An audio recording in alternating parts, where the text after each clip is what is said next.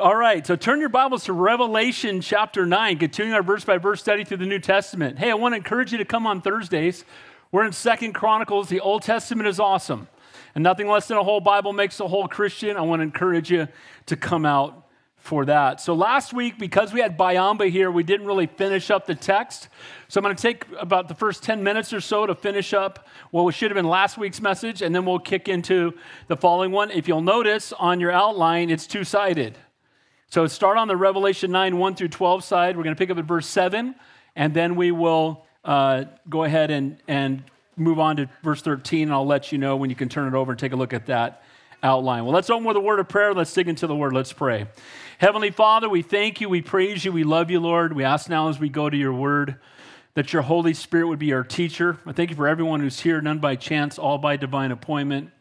Lord, be glorified. I pray that man would decrease, that your spirit would increase. We ask these things in Jesus' name. And all God's people said. So last week, we had a wonderful Mother's Day message called Hell on Earth, if you weren't here, because I'm teaching through Revelation.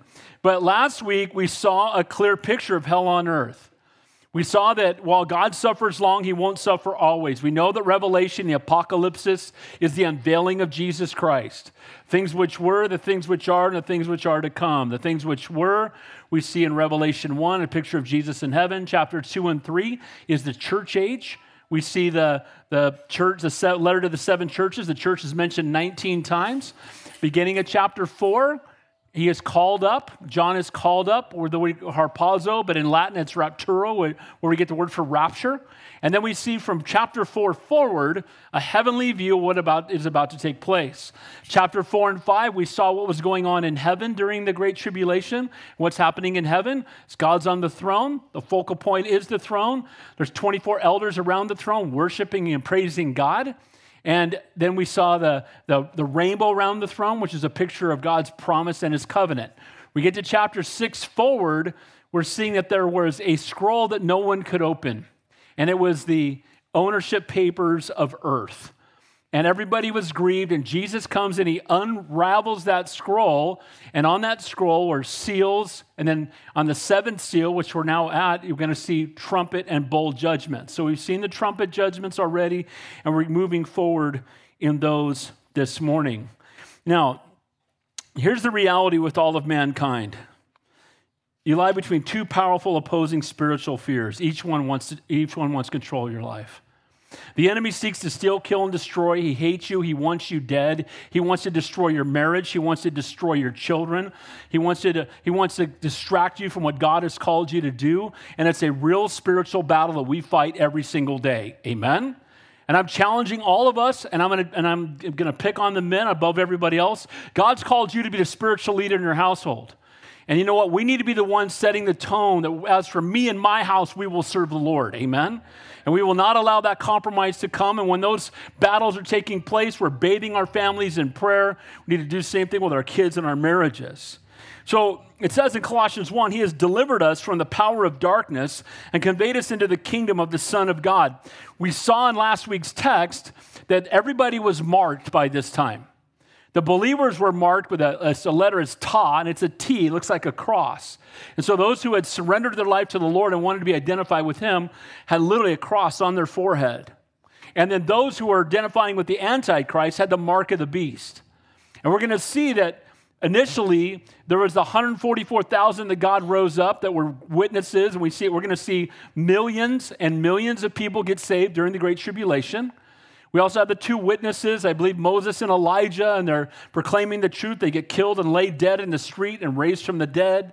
All these things are taking place where there's an opportunity for people as God's righteous judgment is coming upon the earth for them to repent. And that's the only reason he doesn't just bring the judgment in five minutes because he could. He's going to take seven years. And while it seems horrendous, it's all a picture of God's love, grace, and mercy along with his righteous judgment. See, he is a holy God, so he must righteously judge sin. But he's a loving God, and that's why he shows us mercy and grace. Amen? And that is the God that we serve. And so, so far in this text, in uh, Revelation chapter 9, we looked at verses 1 through 6. If you have your outline, grab it and look on that Revelation 9, 1 through 12 side of your outline. Be good if I was on that chapter. Um, And so the first thing we saw is God is now going to use the demonic, allow them to be the ones who come and wreak havoc on the unbelievers. So they're going to come, he's going to open up the pit. Literally, the term the pit of hell, it's real. And those that have been locked up in the pit of hell, which is believed to be the worst of all the demons that fell from heaven with Satan, are going to be unleashed. And they're only going to be allowed to bring harm to those that have the mark of the beast. Now, what's interesting is earlier, it was five months, we saw in the previous chapter, where people were getting stung and bit and they couldn't die, but they wanted to die. But now we're going to see as they're unleashed, they're going to start dying. Death's going to take place. This is a heavy duty chapter. You know what? I love the whole counsel of God. And when I I've been reading this chapter throughout the week, studying it for dozens of hours. And all it makes me do is just thank the Lord again and again and again and again and again that I've been forgiven and I will not have to be here for this. Amen. But at the same time, we must never lose a burden for the people that will be here if they don't get saved. So we saw that Satan opened the pit, but only after Almighty God gave him a key. Here's the reality Satan can't do anything unless God allows it. Devil can't make you do anything. Greater is he that is in us than he that is in the world. We don't have to be afraid of Satan. I also believe we shouldn't even engage him. You hear some Christians and they're casting out this and they're talking to Satan. I'm like, you know what? Let Jesus, I'll just get him Jesus. Can I get any amen to that? Let the Lord have him. You focus on the Lord. We don't need to focus on the enemy. And then we're going to see that the, we saw last week that the satanic, uh, Satan's demonic army is let loose upon the earth, but God controlled who they could touch and who they couldn't touch. Again, when you think of Job, remember? Consider my servant Job. And Satan said, Oh, he only loves you because everything's good. He said, If you take away his stuff, he won't love you anymore. And he told Satan, You can do anything you want, you just can't kill him.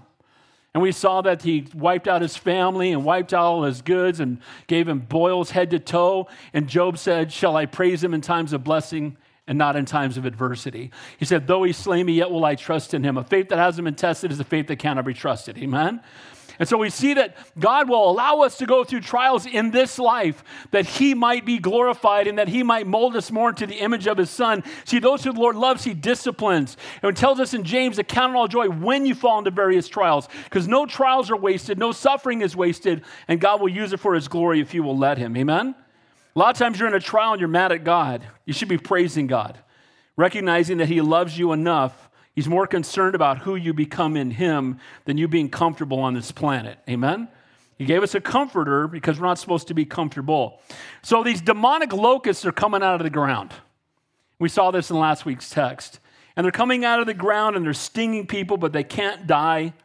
And God's going to allow men to experience hell on earth, intense heat, uh, pain, torment, suffering, and they can't escape it. They want to die and they can't. And that's a picture of what hell is like. And that's why I'll tell the message Hell on Earth. Let's finish up this chapter quickly so we can get into uh, this, this outline. Now, notice in verse 7 to 10 Satan's demonic army is powerful, ominous, and downright scary. For believers, here's the good news. Again, Satan, if, if Satan showed up here, it, you know, it would be He's an angelic being. Every time you see angels in heaven, whenever they show up, people fall on their face. I mean, one angel killed 300,000 people in the Bible, right? So angels are powerful, but their power comes from the Lord. And if you just look at the enemy in your own strength, he's, he's you know, ominous. He's far beyond anything we could handle, but the good news is we don't have to. Now, notice what it says here in chapter 9, starting in verse 7. So the pit's been open, these beings are being let out, and they're going after those who have the mark of the beast. It says in verse 7 The shape of the locust was like horses prepared for battle. On their heads were crowns of something like gold, and their faces like the faces of men, their hair like, the, like a woman's hair, and their teeth were like lion's teeth. And they had breastplates like breastplates of iron, and the sound of their wings was like the sound of chariots of many horses running into battle. They had tails like scorpions, and there were stings in their tails, and their power was to hurt men for five months. In this description, John uses words like, the word like several times, because what he's looking at, he has nothing to compare it to. And he's trying to explain what these demonic beings come out of the pit of hell look like.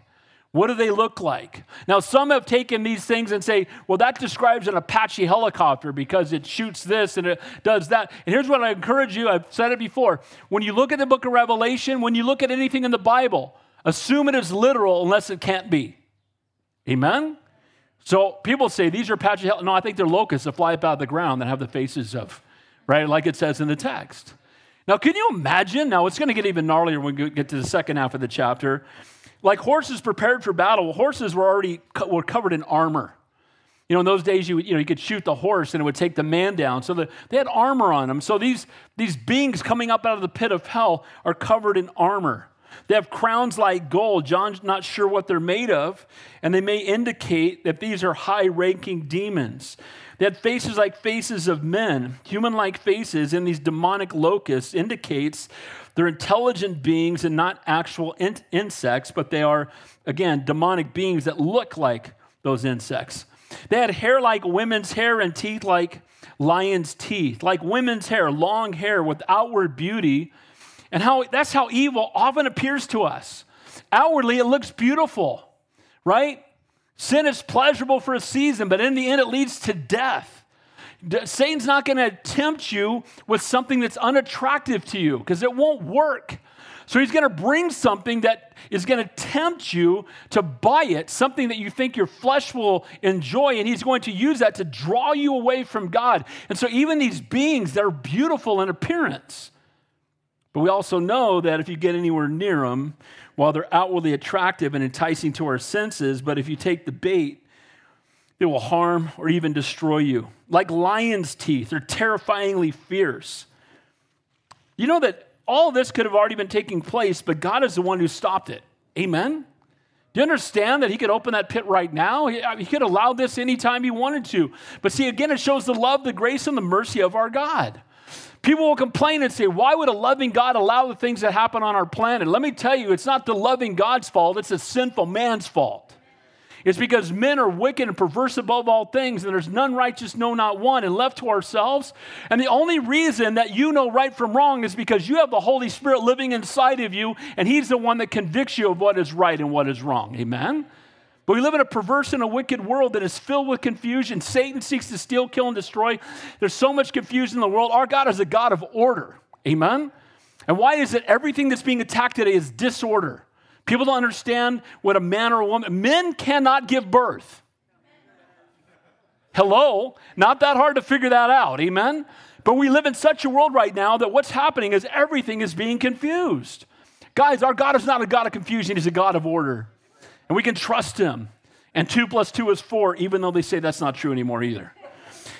Verse 9, and they had breastplates like breastplates of iron, designed to protect the vital organs and preserve the life of the soldier. And this, this symbolizes the demon hordes are invulnerable. So they're ready to go for the attack. They've got, every, they got nothing to fear. They're going out with vengeance. The sound of their wings is like the sound of chariots with many horses running in battle. As they move about, they produce a loud and ominous sound. And John compares it to like the moving army. And by the way, this is, this is cakewalk before we get to the next part of the chapter. This is so ominous, but at the same time. Notice it says in verse 10 they have tails like scorpions, and there, there were stings in their tails. Their tails, where their stingers are, look like scorpion tails.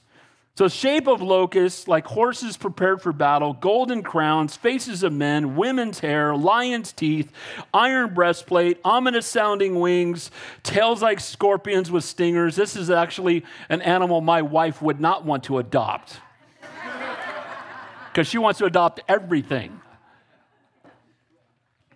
Some have proposed that this describes, again, something militarily, and I just think it describes beings that come up out of the ground that look just like this. See, this it comes right out of the pit of hell, and I believe they are demonic creatures, and again, hard to describe in human terms of you know the awesome cruelty. Their power was to hurt them for five months. Here where we have the sole mission to hurt men. Again, it's so tragic to me. By the way, have you seen that demonic worship is at an all-time rise right now? You watch the Emmy Awards, you watch any, uh, no, uh, nobody watches that anyway, but you watch this stuff And on it, they're literally glorifying Satan and they're not even being shy about it. Upside down crosses and all this other nonsense. And you know what? They're just not even being shy about it. And what does Satan want to do? Kill the very people that follow him. Even the people that follow him, he hates them. He wants to destroy them. He knows where he's going to spend eternity, and misery loves company in his case, and he wants you to spend eternity with him. But thankfully, while we were yet sinners, Christ died for us. And because of his death on the cross, we don't have to spend eternity in hell. Is this going to be a hellfire and brimstone message? Yes. I don't like hellfire and brimstone messages. You know what? I love them because I don't have to go there. And I would rather have you hear about it than experience it. Amen? By the way, if you do go to hell, you'll have memory of your entire life on earth and you'll be remembering this message. So get right with Jesus and you won't have to worry about it. Can I get an amen to that? So, this nature of this full, scared demonic torment will drive people to seek death and they won't be able to die. Other results of the demonic torment we know in Scripture, it talks about in Matthew 8 the maniacs in Gadara, so tormented by demons that they went insane and lived in tombs. In Matthew 4, all about the Galilee, Jesus encountered tormented people who are being tormented by the demonic. In Matthew 8, a centurion's servant was tormented with paralysis. In Mark 9, a demon possessed boy kept throwing himself into fires and water in acts of self destruction. There's nothing compared to the wholesale torment of the fifth trumpet judgment upon all the inhabitants of the earth who are not sealed by God. If God is for you, who can be against you? You plus God is a majority, and when you're a child of the king, nobody can touch you without his permission. Amen. And we have peace. Last point there, verse 20 and 21. We're going to see there, or, or, excuse me, verse uh, 11 and 12. Satan's plan is to steal, kill, and destroy. Look what it says in verse 11 and 12. It says, And they had they had a as king over them the angel of the bottomless pit whose name in hebrew is abaddon but in greek his name is Apollyon. You know what that name means? That name means destruction. What does Satan seek to do? Steal, kill, and destroy. He is the destroyer.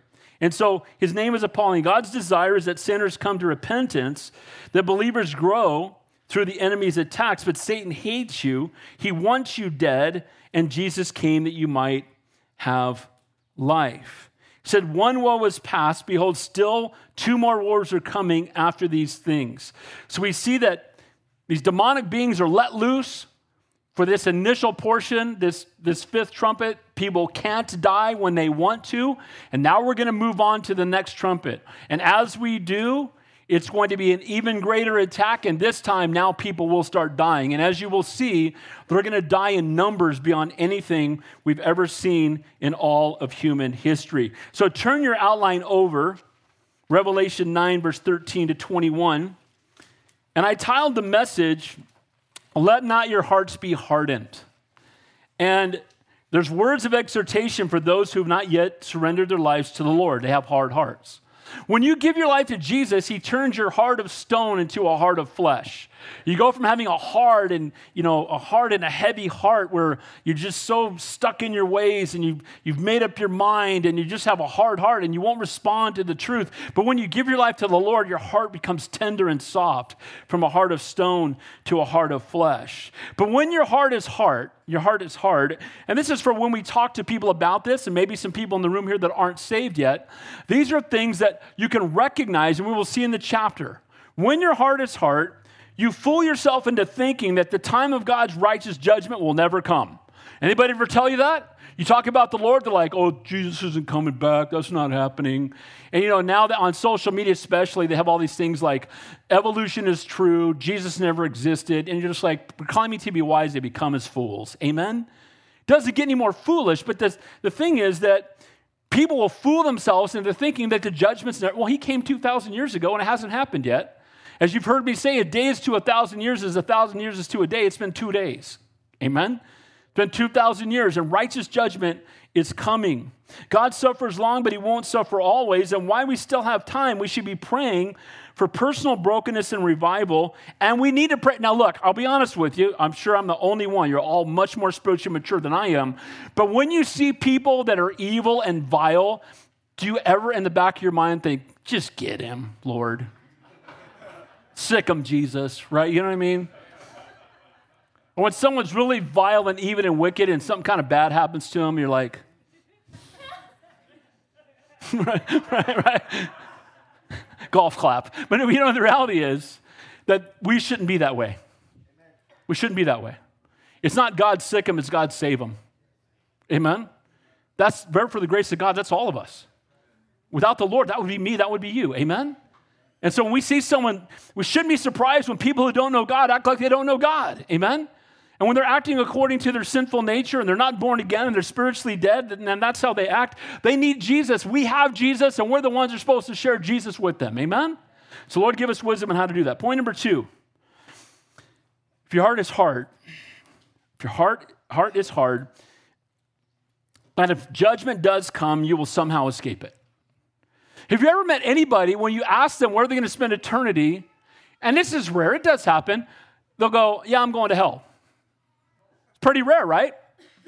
Most people go, Well, I don't believe in heaven or hell, but if there is a heaven and hell, I'm sure I'll be okay. And why do they make that proclamation?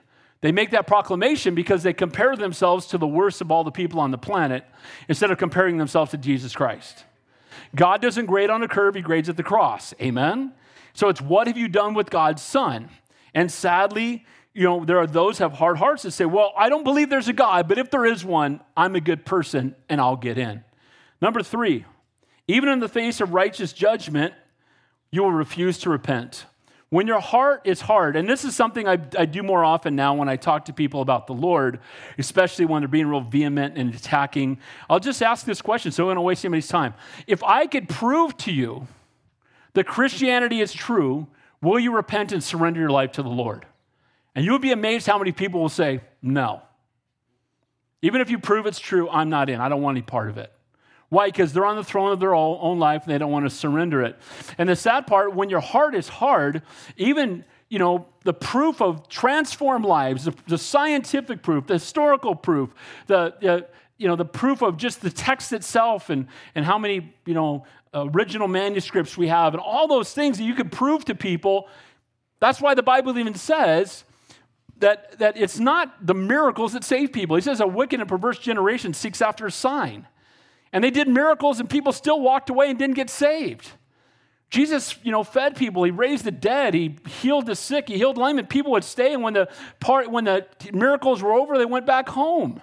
Guys, you know what? We don't. We don't really need miracle crusades. We need to pray for sick people. We need Word of God crusades because faith comes to hearing and hearing by. See, it's God's Word that saves people, and their hearts are hard because they, uh, in their hard heart, they won't repent. And then finally, even in the face of righteous judgment, again, they will still, like I said, refuse to repent. And then it gives five sins of the defiance of those who refuse to repent. They, fall, they worship idols, the work of their hands, murder, sorcery, that's a word for the occult, and drug use, sexual immorality, and thefts. All right, let's begin there in verse 13 on this second half of the message, looking at let your hearts not be hardened. If you can fool yourself into thinking that time of God's righteous judgment will never come. It says, Then the sixth angel sounded, and I heard a voice. So here comes the sixth trumpet. The seventh trumpet is going to be much more involved and have other parts to it. So this is so the sealed judgments, and now we're in the sixth of the trumpet judgments. And it says there, it sounded from four horns of the golden altar which is before God. As we have seen in the Old Testament, the Old Testament tabernacle or temple is a picture of heaven. And so everything you see in the tabernacle is a picture of heaven. And one of the things that, that two of the things that are there that had horns on them, one was the bronze altar where the sacrifices were made. And the other one is on the altar of incense, where incense was lit and it would flow. It's in the holy place and it would go into the Holy of Holies, and it, and it represents Jesus interceding on our behalf. So the golden altar of incense, which was a representation of the prayers of the people, incense ignited. Uh, by the way, the way they had to light the incense, they had to take the coals from the altar, the bronze altar. Why is that important? Because without what Jesus did on the cross, there is no way for us to be able to pray and intercede with Almighty God. Amen? So they had to take part of the coals that came from the sacrifice of the animal that pointed to Jesus. And that's what they used to light the incense so the incense could burn and we could pray. That's why when anybody else prays that does not know the Lord, God does not hear their prayers. Why does he not hear their prayers? Because you need to pray to the Father in the name of the Son and the power of the Holy Spirit. Amen?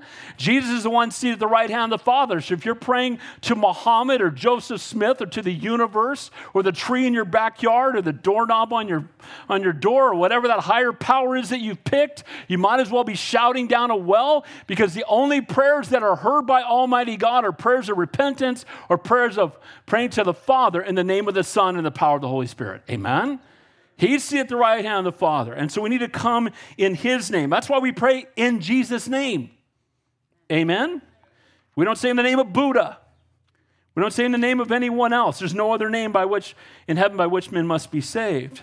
So before our prayers can be ignited, they need to be brought before the throne of God. There must be a sacrifice for our sins, and then and only then may we enter into the holy place. May our prayers rise up to God into his very presence. It says a voice from the four horns. The word voice there is one voice in Greek. It's stressing that John heard one single solitary voice while the voice was not identified. The voice coming from the golden altar, the altar of incense, which was a representation again of the prayers of the people. And it may be the voice of the Lord, the Lamb of God who was pictured earlier standing near the throne when he took the seven sealed scroll from the Father's hands, unleashing the series of judgments upon the earth.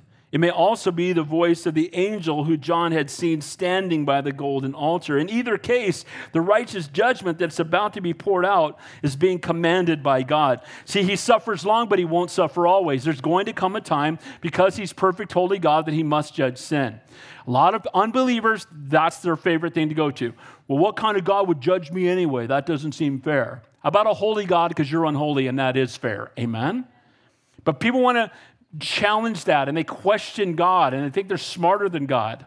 And it's foolishness to try to think that we know better than God or know anything close to who God is. Well, identifying the source of the voice is not possible.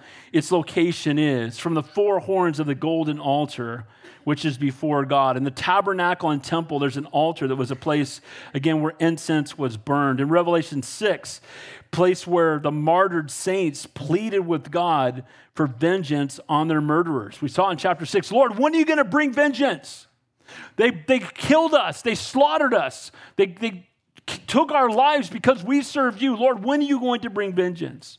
Revelation 8, it became an altar of judgment as an angel took a censer and filled it with the fire of the altar and threw it to the earth, setting up the stages for the trumpet judgments. There's a clear connection between the prayers of God's people and end time events. And while the tribulation saints who were martyred prayed for righteous judgment, I believe our prayers should be focused on praising God. Amen? The first thing we should do when we pray is praise Him. Can we praise him enough? What's the answer? Can we honor him enough, worship him enough, magnify his name enough? We just can't. And too often we start our prayers with complaints, or we start our prayers with murmuring, or we start our prayers with doubt, or we start our prayers with questioning God. Guys, we should start our prayers with praise because when you start your prayers with praise and you recognize who He is, it's going to change how the rest of your prayer goes. Amen?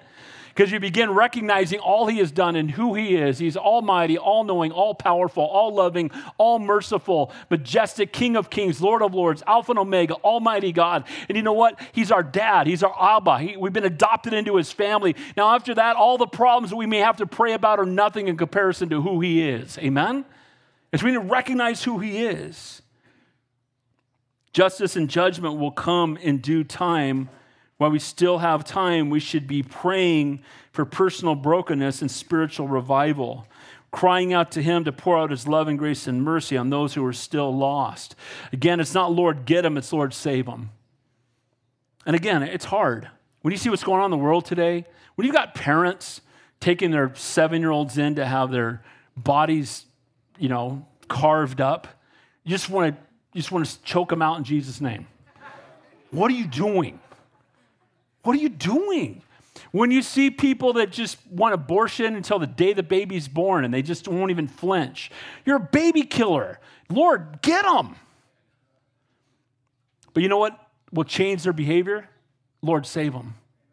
Because if they're saved, they won't mutilate their kids and they won't try to kill babies right before they're born and they won't be confused about whether a man is a man and a woman is a woman. They won't be confused about marriage, they won't be confused about anything. The thing that transforms their life is the power of the Holy Spirit at work in it. Amen.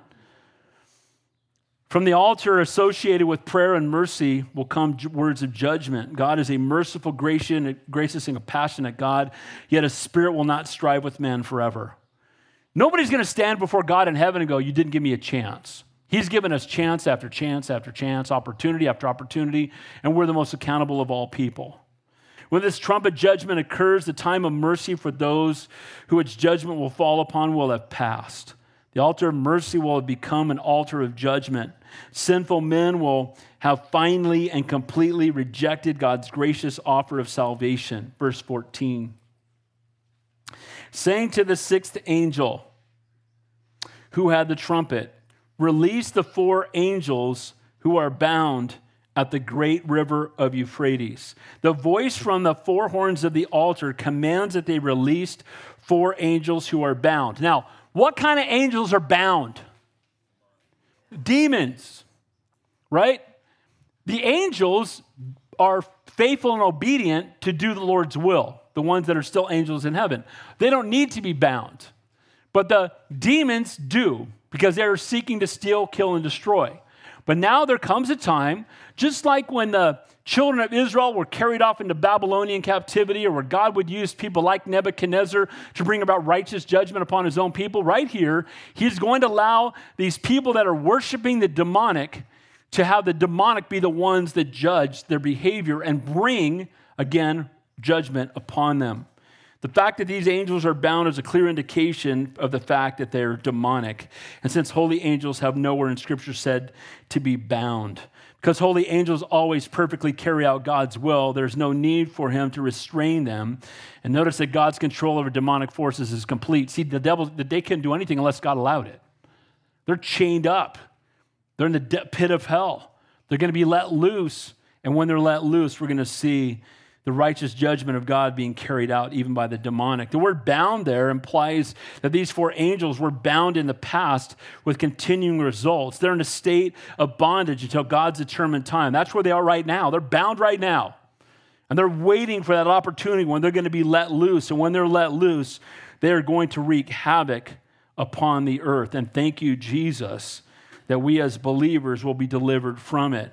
Notice it says there, the great river Euphrates. You ever heard of the Euphrates before? Ever heard of it? Of course. This site of the four angels' imprisonment is familiar, rising from sources near Mount Ararat in Turkey. What do we know about Mount Ararat? Noah's ark rested on Mount Ararat when God brought righteous judgment upon the earth and flooded the world. And then he gave us his promise in a rainbow. And to show you how Satan tries to take what is holy and use it for what is evil, now we see perversion being recognized by a rainbow. Amen? When you see a rainbow now, do you think God's pro- now when you see a rainbow in the sky, you think God's promise. You see on the back of someone's car, you need to pray for their salvation. Amen? Because they have re- appropriated what belonged to the Lord. It's the largest and most important river in the Middle East. It rises again from Mount Ararat. The Euphrates flows more than 1,700 miles before emptying into the Persian Gulf. It figures prominently in the Old Testament. Was one of the four rivers uh, that flowed out of the Garden of Eden. Now, again, is that the same Euphrates or did they name it that name? I don't know, but the bottom line is it has significance. It's near the Euphrates that sin began, Adam and Eve in the garden. The first lie was told by Satan, did God really say? The first murder was committed. Cain killed Abel. And it was there that the Tower of Babel was built. You guys know the story of the Tower of Babel, right? What did they decide to do? They were going to build a tower up to God. And they were going to, you know, man's efforts to reach God through man's, you know, own ingenuity instead of dying to self. And what did God do at Babel. What did he do? He confused the languages. So they couldn't communicate anymore. And they all had to go in all different directions. And that's how God did it. That's why it's called, you know, you're babbling, right? Your Tower of Babeling, right? You're, you're babbling on. You're making no sense. I don't understand you because it's there that he changed their, their languages so they would have to be separated from each other. It's a region near the Euphrates that was a central location of three world powers that opposed Israel Assyria, Babylon, and Medo Persia. It was on the banks of the Euphrates that Israel endured 70 long, bitter, wearisome years in captivity. It was it is the river over which the enemies of God will cross to engage in the battle of Armageddon, Har Megiddo. When we go to Israel, Har Megiddo, it's the most natural place for a huge battle. You can literally fit millions of people. You look down upon it from Mount Carmel, and they're going to cross over that river, that million man army that's going to come, and they're going to be battling each other, and we're going to come back with the Lord, and they're going to turn to fire upon us and the Lord, and the Lord's going to wipe them all out. And that's the river Euphrates. It's a river over which the enemies of God will cross for the battle. And it is a place where these four bound and fallen angels reside until they are released at God's command to be instruments of his righteous judgment. Verse 15. So the four angels who had been prepared for the hour and the day and the month and the year were released to kill, what does it say? A, a what? A third of mankind. Now we know from preaches from previous judgments there had already been a fourth of the world's population die in a single day. Now, right now, somebody may correct me, but I think we're around 8 billion people on the planet. I think that's the number. It's close, right? So I, let's assume, I don't know how many people are going to get raptured. I don't know that number. I hope it's a big number and I'm, I'm afraid to think it's not. But let's just say it's a billion or a billion and a half. Now you have six billion, six and a half billion people left. Let's say it's two billion. Let's be optimistic. There's six billion left. Then a fourth of the world's population dies in a single day. So that's another one and a half billion people die. And now a third of what's left of the population is going to die in a single day. That's another one and a half to two billion people are going to die when these angels, when these demonic beings get let loose. They're going to. Right now, we we are we losing our minds over X number of people dying because of COVID. Can you imagine one and a half to two billion people being wiped off the face of the earth in a single day? That following up another billion or so that had already been taken out, following up the one, one to two billion people that were raptured. The world's going to be losing its mind. It's going to have no answers.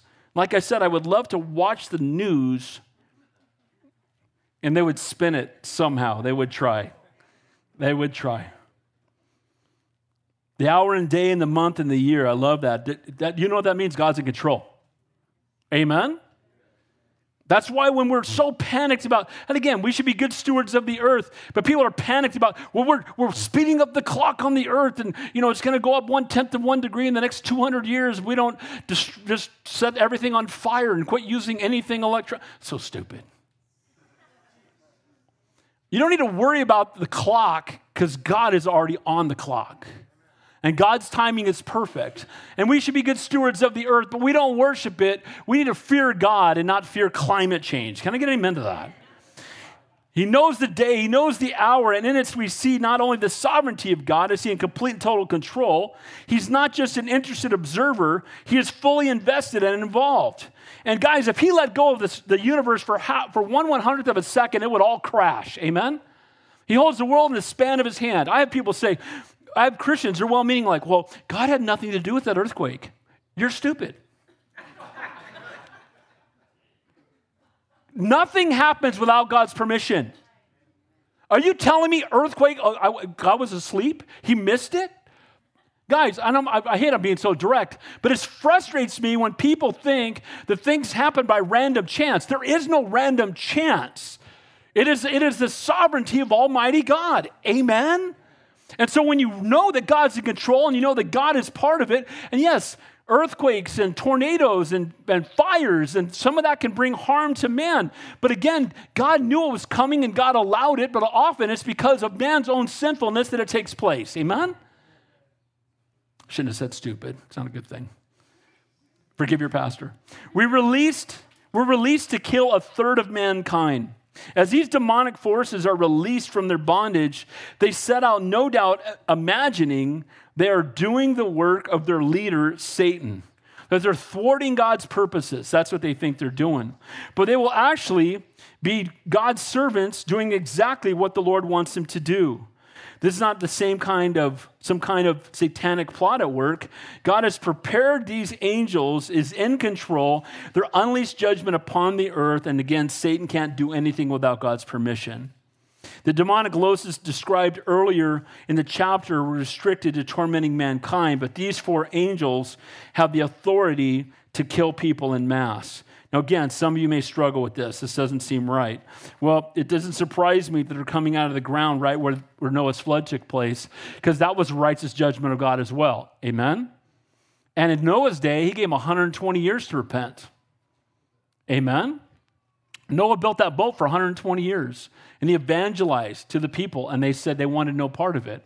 And now God is giving opportunities today. Nobody's going to endure this without an opportunity to have given their life to the Lord. So, again, there will be well over a billion people, bringing the total uh, to roughly half of the world's post rapture um, population will be gone. And we're still got a lot more of revelation to go. The staggering toll of death does not include those who perished in the other seal or trumpet judgments. After the church is raptured, we can't know for sure, again, how many people will be left. But my prayer is and at the heart of every believer on this side of heaven should be burdened for every unbeliever this side of hell. Amen? Get right with the Lord. Get right or get left. Amen. We don't want to do that. Get right or get left, pray or stay, turn or burn, fly or fry. What are you going to do? Amen. The terrible slaughter will completely disrupt human society. The problem of, can you imagine burying three billion bodies? Where do you put them? By the way, there's 120 pound hailstones falling from the sky. Mountains have already been moved. All this stuff that's taking place, the world is going to be a wreck. And thankfully, we won't be here. Can't imagine what the smell of billions of decaying corpses sounds like. The enormous uh, uh, effort on part of the survivors to try to dispose of them. More significantly, how will the survivors cope emotionally and spiritually? We'll address that at the end of the chapter. So, point number one when our hearts become hard, we fool ourselves into thinking that the time of God's righteous judgment will never come. But the reality is, God's time, God's clock was set before the foundation of the world, and no one's going to stop it. All you can do is be prepared for it. Amen? Live every day in light of eternity. Point number two that if his judgment does come, we will somehow escape it. Look at verse 16. Now, the number of the army of horsemen, now check this out. That's not a typo. The number of the army of the horsemen was 200 million. I heard the number of them. The slaughter of well over a billion people who require an unimaginably powerful force. John reports here the number of the armies of the horsemen was 200 million. That's, you know, that's like two thirds of the population of the United States. And when we see what these horsemen look like, it's going to be scary for those who don't know the Lord. Some debate over whether this is a human army or a demonic army. To me, it's pretty clearly a demonic army. Really depends on whether you look at the army's description literally or symbolically. We're going to look at it. He said, I heard the number. Some believe that this means that John was told how many there were as he looked upon this vast armies. Others believe that he's speaking of the noise made by such a mass. How, how much noise to 200 million soldiers, and when you see what they're equipped with, make when they're marching. And he saw it, and he heard it, and he's in a heavenly perspective, and he's seeing it happening upon the earth. Either way, we know that the number is 200 million because the Bible says so. Amen? Verse 17 And thus I saw the horses in the vision, who sat on them had breastplates of fiery red, hyacinth blue, and sulfur yellow and the heads of the horses were like the heads of lions, and out of their mouths came fire, smoke, and brimstone. So 200 million soldiers riding on horses, and these horses have the heads of lions, and they breathe fire, smoke, and brimstone. One of those would make me run. 200 million of those. Lord help. Amen? Some believe that he's doing the best he can just to describe this some type of military weapon. I don't think so. Again, as a fire and the smoke and coming from the mouths of horses, lions, strapped lion shaped heads. Many will try to use that as a, some kind of a military weapon. But again, to me, I always take it as literal unless it can't be. Could there be horses with faces of lions? What's the answer? God can do that. Can I get an amen? I just, again, either way, it's something you don't want to deal with. And I believe this is an army of demonic beings, not unlike the locusts from the fifth trumpet of judgment. And the riders with fiery red and, and dark blue and black like smoke and sulfur yellow, the color of brimstone. The rock, when ignited, produces a burning flame and suffocating gas. See, all of that, think about all this is taking place intense heat and fire and smoke, and there's no escape. I mean, didn't that sound like hell? And it literally is going to be like hell on earth. These are the very colors and features of hell. They paint a horrifying picture of God's wrath being poured out upon the sinful world. And while it's divine judgment, it's the demons who are destroying the very people that chose to follow them. I can almost imagine someone say, well, I sold my soul to you. Why are you killing me? Well, that was a bad move. You sold your soul to me so you could get rich or you could be famous. And well, now it's time to pay up. Guys, what God, God Satan seeks to steal, kill, and destroy, and Jesus came you might have life and life more abundant. Do you want abundant life in Him, or do you want to owe your life to the one who hates you and wants to destroy you? Again, the horses, their heads were like lions, and out of their mouths came fire, smoke, and brimstone. It's clear that they are not actual horses. The heads of the horses were like lion's heads. So, what it means is it's this animal that looks like a horse, but it's got a lion's head. You know what's crazy? Somebody in my church, I don't know if I have it, I may have left it at home. Somebody in my church did a drawing of what they thought this might look like, and I had it in my notes. No, I don't have it. But uh, I thought, wow, it's pretty gnarly. And uh, it's clear that, you know, Satan, Bible says that Satan roams about like a roaring what? Seeking may devour. Does it surprise you that these horse like animals have the faces of a lion? Now, notice what it says about the rest of the animal. Look at verse 17. Uh, and thus I saw the horses, and then verse 18 by three plagues, a third of mankind was killed, and by the fire and the smoke and the brimstone which came out of their mouths. For their power is in the mouth and in the tails, for their tails are like serpents, having heads with them they do harm. So the head of it is a lion, and the tail is serpents, serpents that bite, and, and lions that breathe smoke. Who is the serpent in Garden of Eden? And Satan is a roaring lion seeking who may devour. Do you think any of this is by chance? This is just a demonic animal that is out, 200 million of them, wreaking havoc on the world's population. And as I said, one and a half to two billion people are going to die in a single day. You know what you could do during all of that? I mean, it's too late for some of them, they've been steered over. But again, praise God that in the midst of this, if people were had not taken the mark of the beast yet, they could repent and be saved. But again, sadly, at this point, most people have made up their mind. It's too late. Guys, it's not too late now. Amen? It's not too late now.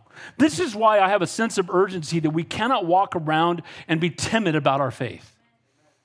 We can't be fainting in the day of adversity because our strength is small. We need to be able to stand up and do it lovingly and kindly, but what does the enemy want to do? He wants to shut you up.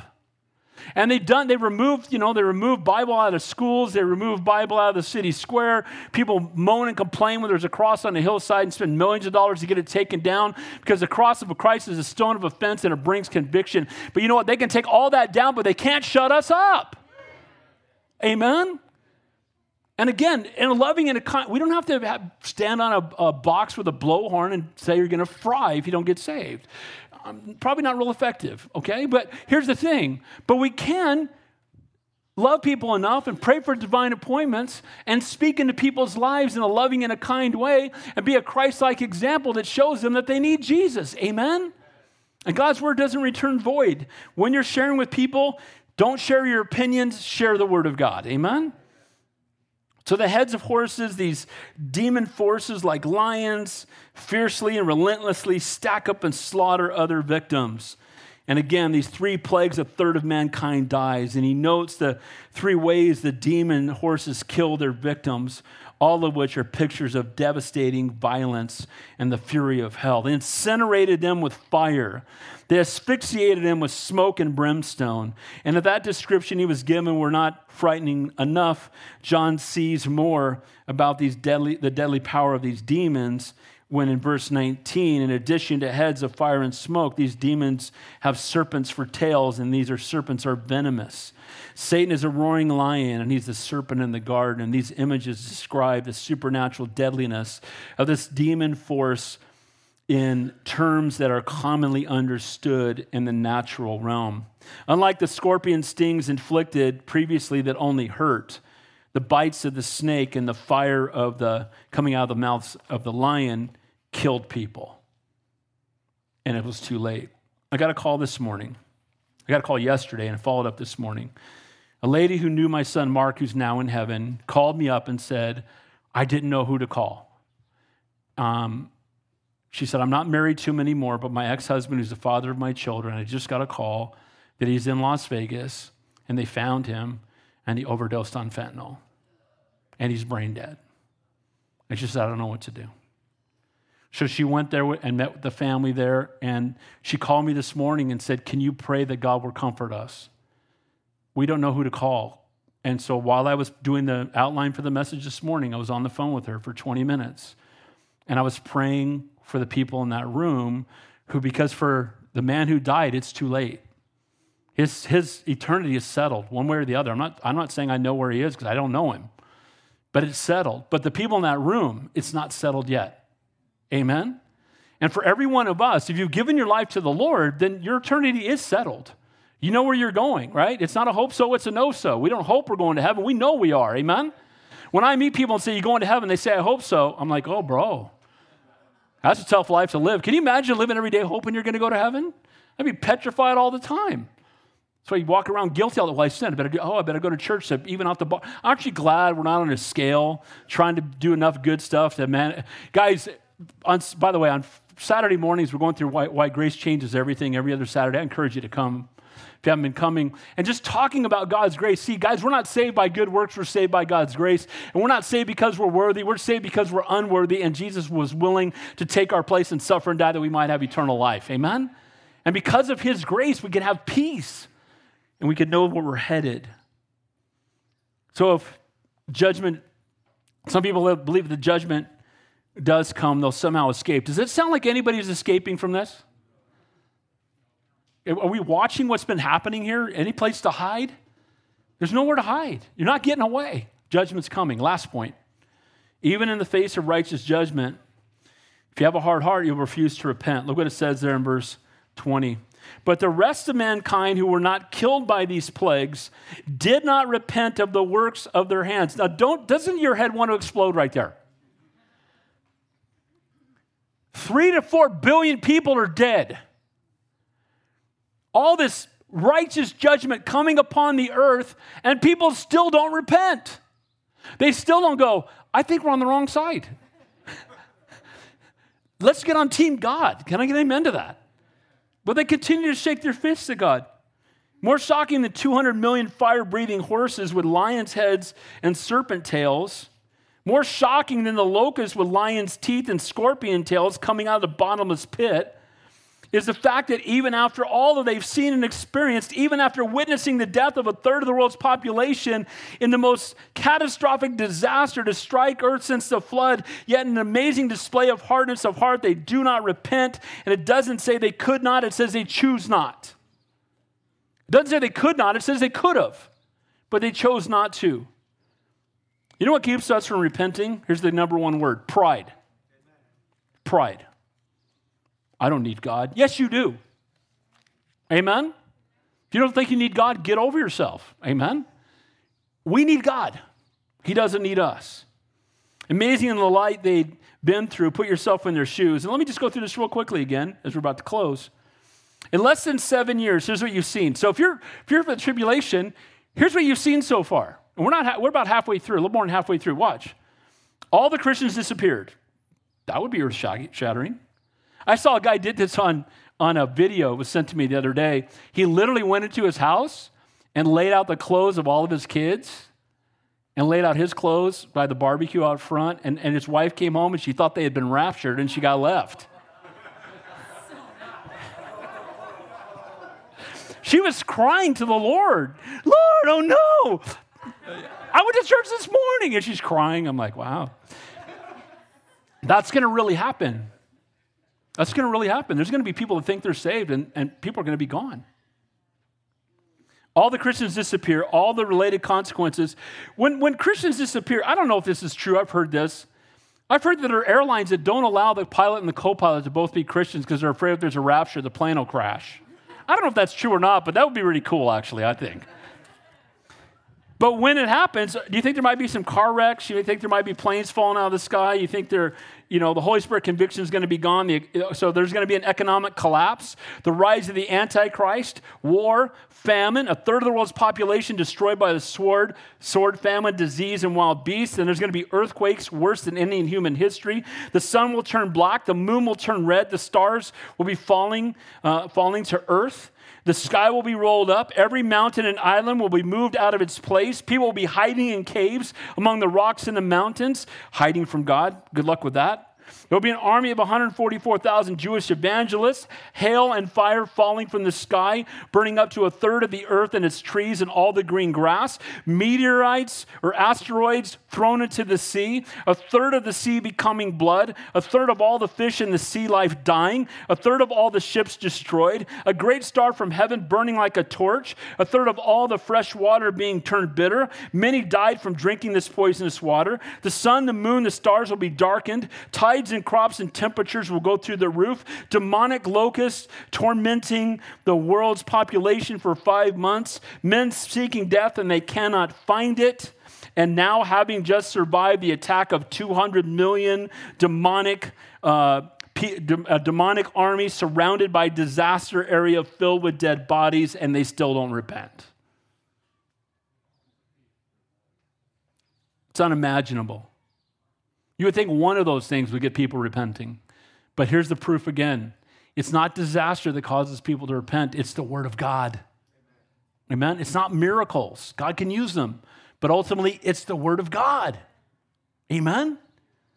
A wicked and perverse generation seeks after a sign. It's unimaginable that after years of suffering and death, under terrifying judgment from God, coupled with the preaching of the gospel by the 144,000 Jewish evangelists and two witnesses and the angel in the sky and other believers as survivors, still refuse to repent. And it's frustrating. Isn't it frustrating when you have people you love that no matter what you share with them, they refuse to repent?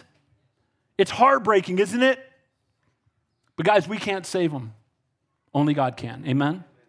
Like those who rejected Jesus despite seeing his miracles and hearing his powerful preaching, having failed to heed the warnings of the Bible. It says in Hebrews 4 today, if you hear his voice, do not harden your hearts. See, their hearts are so hard, there's nothing you can do to convince them. They're going to take this to eternity. And that's why we want to see people saved before we get there. Amen? What did they not repent of? Let's finish with this. Look at the last verse. Here's some things that people hold on to instead of repenting. And there's nothing new under the sun. Take a couple minutes. Look what it says. Verse 21. Verse 20. It says there they killed with, it said, but the rest of mankind who were not killed with plagues did not repent. It says, uh, they should not worship demons and idols of gold, silver, brass, stone, and wood, which can neither see nor talk. And they do not repent of their murders, of their sorceries, of their sexual immorality, and of their thefts. So here they are quickly the five things that people won't repent from. Number one is idolatry. It's something that you create that you now worship. That's what an idol is. And it could even be, you know, your idol could be your career, your idol could be your house, your, your idol could be your bank account, it could be stuff. It's something that you've helped create that you now make more important than your relationship with God. And there are people that are so caught up in that, they don't take time for the Lord, they don't surrender their life to the Lord, and they choose that over the Lord. Secondly, murders. Last days believers of true and living God are prime target of those under God's judgment and they're going to seek revenge for the disasters that God brings upon the earth. They're going to go after those who don't have the mark of the beast. Today, those who love violence, something they won't give up and turn away from. By the way, let me clue something else to you on murder. And again, I'm just being I'm just going to shoot straight cuz I love you guys. Abortion is murder. Murder. Flat out murder. And if you're here today and you think you're a Christian and you believe that abortion's okay, you need to repent. Amen? Pastor Dave, you don't have to be so direct. Yes, we do. Somebody's got to stand up for the unborn children. Amen? Somebody's got to stand up and say, no, that's wrong. That's sinful. That can't happen anymore. This needs to stop. Amen? But he's saying that they will choose murder over Jesus. Isn't that what happens when you're choosing abortion over Jesus? Amen? It's tragic. I've had Christians tell me, well, uh, you know, I think you got not, no, sorry, no. Thirdly, sorceries. The word there's pharmakia. What is pharmakia? Pharmaceuticals. Sorcery here speaks both of the demonic, but it also speaks of drugs. Do, I, I mean, 130,000 people in the United States died, of fentanyl overdose last year. That doesn't count what happens with people who have drinking problems or any other drug. Guys, it's, a, it's a, a tool the enemy uses to destroy. Amen? And there are people that won't give up their drugs for Jesus. Now, look, I know there are people that love Jesus and you struggle with depression and maybe you struggle with stuff. I get it. And God knows. But the Lord, you need to ask the Lord to help deliver you from that. But the point is, there are people that say, I just I love my drugs more. I want I don't want that. I want I want the drugs. I don't want Jesus. Then notice that the fourth thing there, sexual immorality. The word there is porneia, where we get the word pornography. It speaks of pornography, fornication, homosexuality, and rape. They're not going to give up their sexuality for the Lord. Does that sound like we're living in those days right now? People identify who they are. You know what I identify as? A child of the king, a Christian, a man of God, only by his grace. Amen? If you want to identify me, that's who I am. Before I'm a father, a husband, and a man, before I'm a pastor, before I'm anything else, I'm a Christian, a follower of Jesus. And we got a world today that they identify as some terminology that doesn't make any sense. I'm non binary. What are you talking about? Where are you at with Jesus? Amen? And it's choosing the sexuality. I will die for my homosexuality. I will die for my fornication. I will die for my pornography. I will die for my adultery. Guys, those are all things that need to be repented of. Amen? God created physical intimacy, and it's good. But it's good in marriage between one man and one woman. Can I get an amen to that? And what God creates that is good can also be taken, abused, and used for what is bad. You've heard me say it that physical intimacy to me when I was a youth pastor, I equate it with fire. Fire in the fireplace warms the house and you can cook your meal. Fire in the drapes burns the house down. Amen? So the things that God created that are good can be taken and abused and become sinful. Amen? And then the final thing he says here is thefts. You're like, wow, that's pretty mellow on that list. But here's the reality Honesty will be non existent, especially in those days when everybody's starving. People are going to just rob each other blind. But again, if you turn on the news tonight, one of the first two stories might be? There's going to be some kind of a protest about non binary, transgender, rainbow coalition, and then the next one's going to be a bunch of people looting a Target store. Am I not right? And they're just running out with all the stuff. Does that not sound like theft? Does that not sound like the things that are happening during the time when the Lord comes back, when the judgment of God comes upon the earth? Amen? There's nothing new under the sun. Really glad I came to church today. This is so uplifting.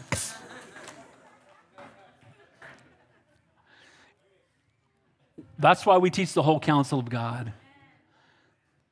You're never to get, you're never to come here and have me blow sunshine at you. It's not happening. You're so wonderful. You're so amazing. God's so incredibly blessed that you're on his side. What would he do without you? That ain't never to happen here. Not to happen. Because he doesn't need us, we need him. And we're all sinners in desperate need of a Savior. But again, while we were yet sinners, Christ died for us. We serve a wonderful God. Look, why do we teach this if we're not going to have to face it? Because we know people who are. And because we need to be warned of it before we find ourselves in that place. May today be the day of salvation. Amen. So harden not your hearts. When your heart is hard, you fool yourself into thinking that the time of God's righteous judgment will never come. That if his judgment does come, you'll somehow escape it. And even in the face of righteous judgment, if you have a hard heart, you won't repent. I'm going to give you a chance right now. If the worship team will come on up, let's open with a word of prayer. Heavenly Father, I close with prayer. Heavenly Father, we come humbly before you, and as we read your word, the unveiling of Jesus Christ, the apocalypse, Lord, we know of your love and your grace and your mercy because we've all experienced it. But Lord, we are learning of your righteous judgment. Because you are a holy and a perfect God who suffers long, we make the mistake of thinking that we can just continue in our sin and judgment will never come. But Lord, as we've learned it tonight in this morning's text, righteous judgment is coming. And God, you're not righteous if you don't judge sin.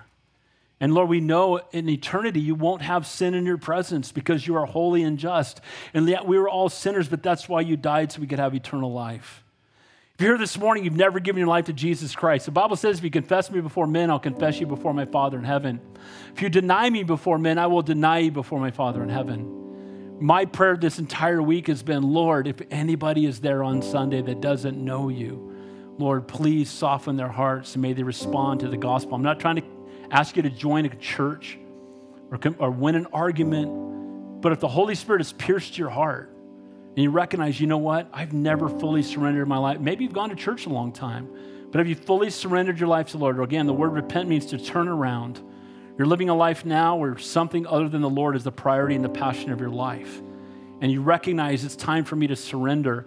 Repent means I'm going to change my mind and change my heart and change direction and turn around and surrender my life to the Lord. Again, if you confess me before men, I will confess you before my Father in heaven. If you deny me before men, I will deny you before my Father in heaven. If you're here today, you've never fully surrendered your life to the Lord, and you are ready to make Him not just your Savior, but the Lord of your life, I want you to raise your hand right where you are so I can pray with you. Anybody at all. Anybody at all. Don't leave here without Him. Lord, we thank you. We praise you. We love you. We thank you that though righteous judgment is coming, you took judgment for our sins on the cross of Calvary. We've been redeemed and we've been forgiven. We cannot wait to see you face to face. In Jesus' name we pray, and all God's people said, Is he